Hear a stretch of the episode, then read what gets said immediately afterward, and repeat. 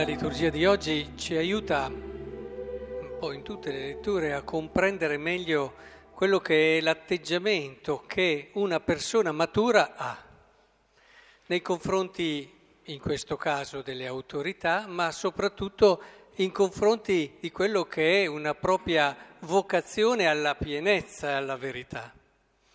Ecco allora che già la prima lettura ci dice che le chiamiamole autorità, qui si parla di Ciro, una persona certamente lontana da quello che era il popolo eletto, eppure qui si dice che è stato uno strumento di Dio.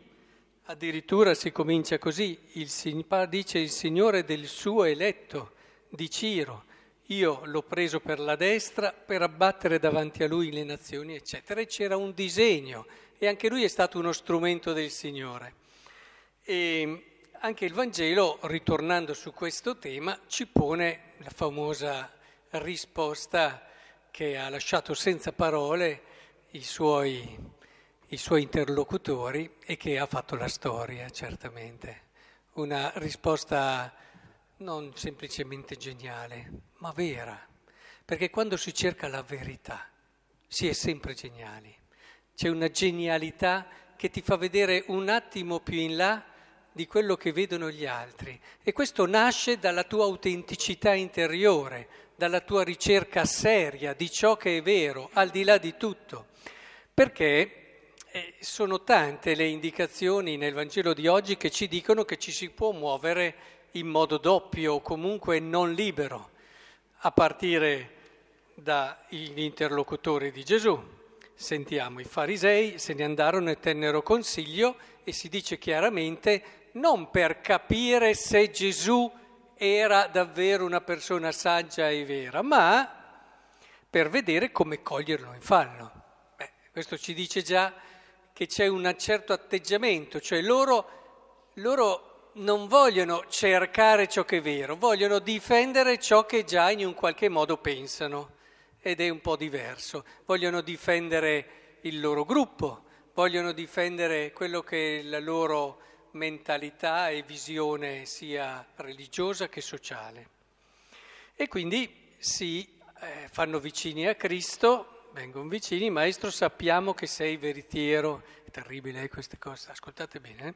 maestro sappiamo che sei veritiero, insegni la via di Dio secondo verità. Abbiamo appena detto che vogliono mettere in difficoltà, no? E quando avete vicino delle persone così state attenti. Eh?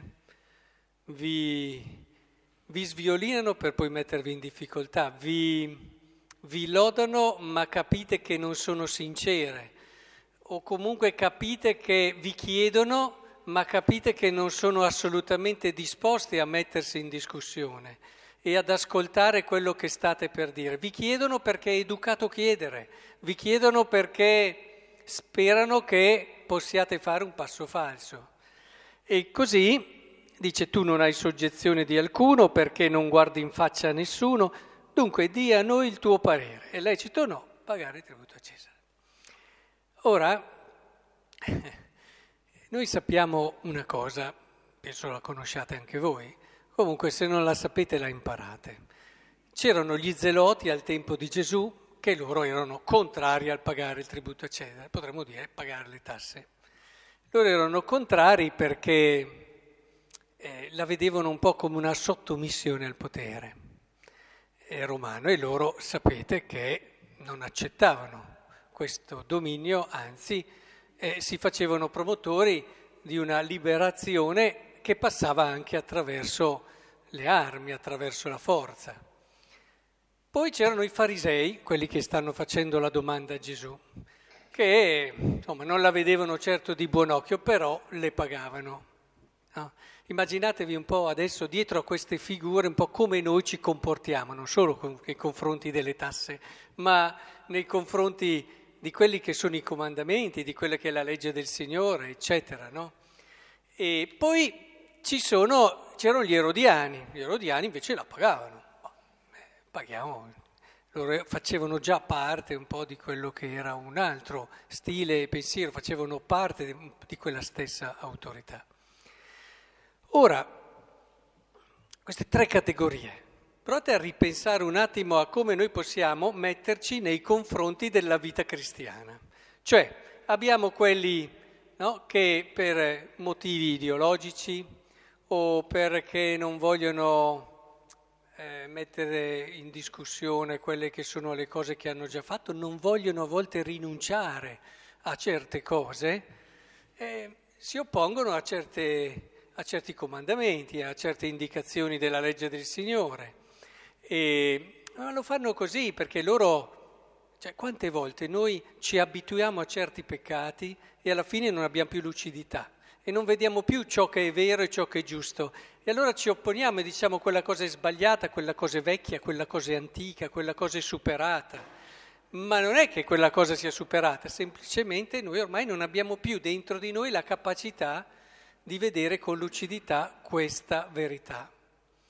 E e c'è anche proprio una, un'opposizione, insomma una reazione, quasi che non si guarda se ci può essere anche un senso. Poi ci sono quelli tipo i farisei che le cose le fanno, sì, però senza capirne bene il senso profondo, è vero. Le fanno per convenienza sociale, le fanno per accettazione sociale, le fanno perché gli hanno sempre insegnato così, le fanno perché fa stare più tranquilli e quindi eh, mi fa esorcizzare tante paure, non si sa mai perché o per come. Eh, le fanno, ma perdono tutto il bello che ci può essere nel vivere quella determinata norma o indicazione. Le fanno e ci sono tanti cristiani del capretto, per chiamarli ricordando il secondo figlio prodigo, del fratello del figlio il prodigo No, che lui si lamenta per questo capretto che non gli ha neanche...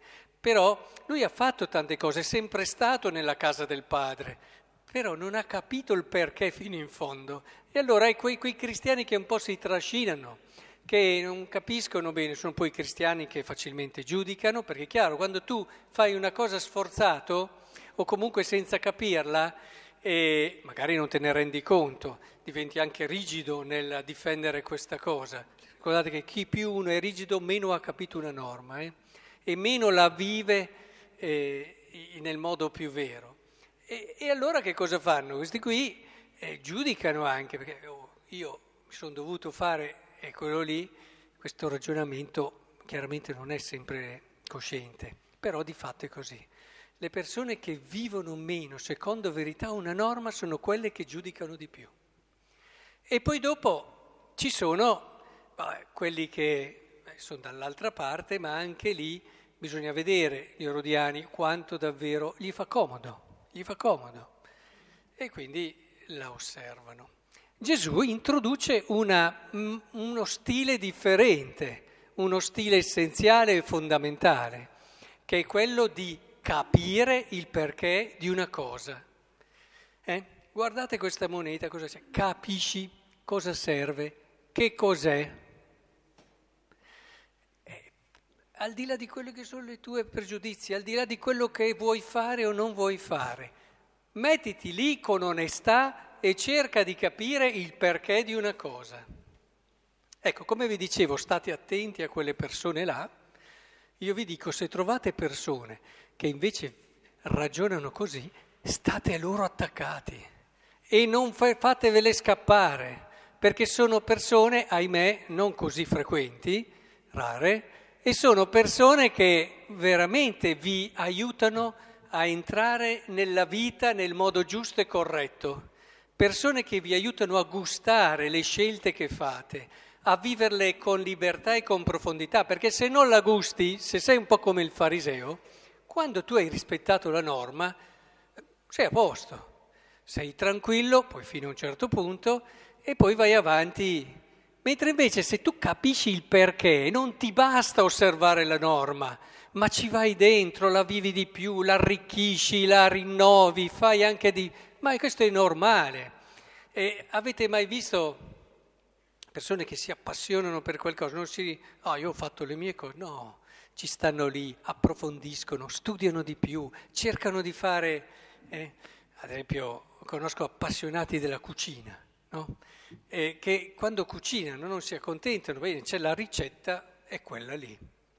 No, dopo dicono, bene, adesso se è questo qui, poi in base alla mia esperienza, eh, e allora creano e vanno avanti e si danno da fare, eccetera.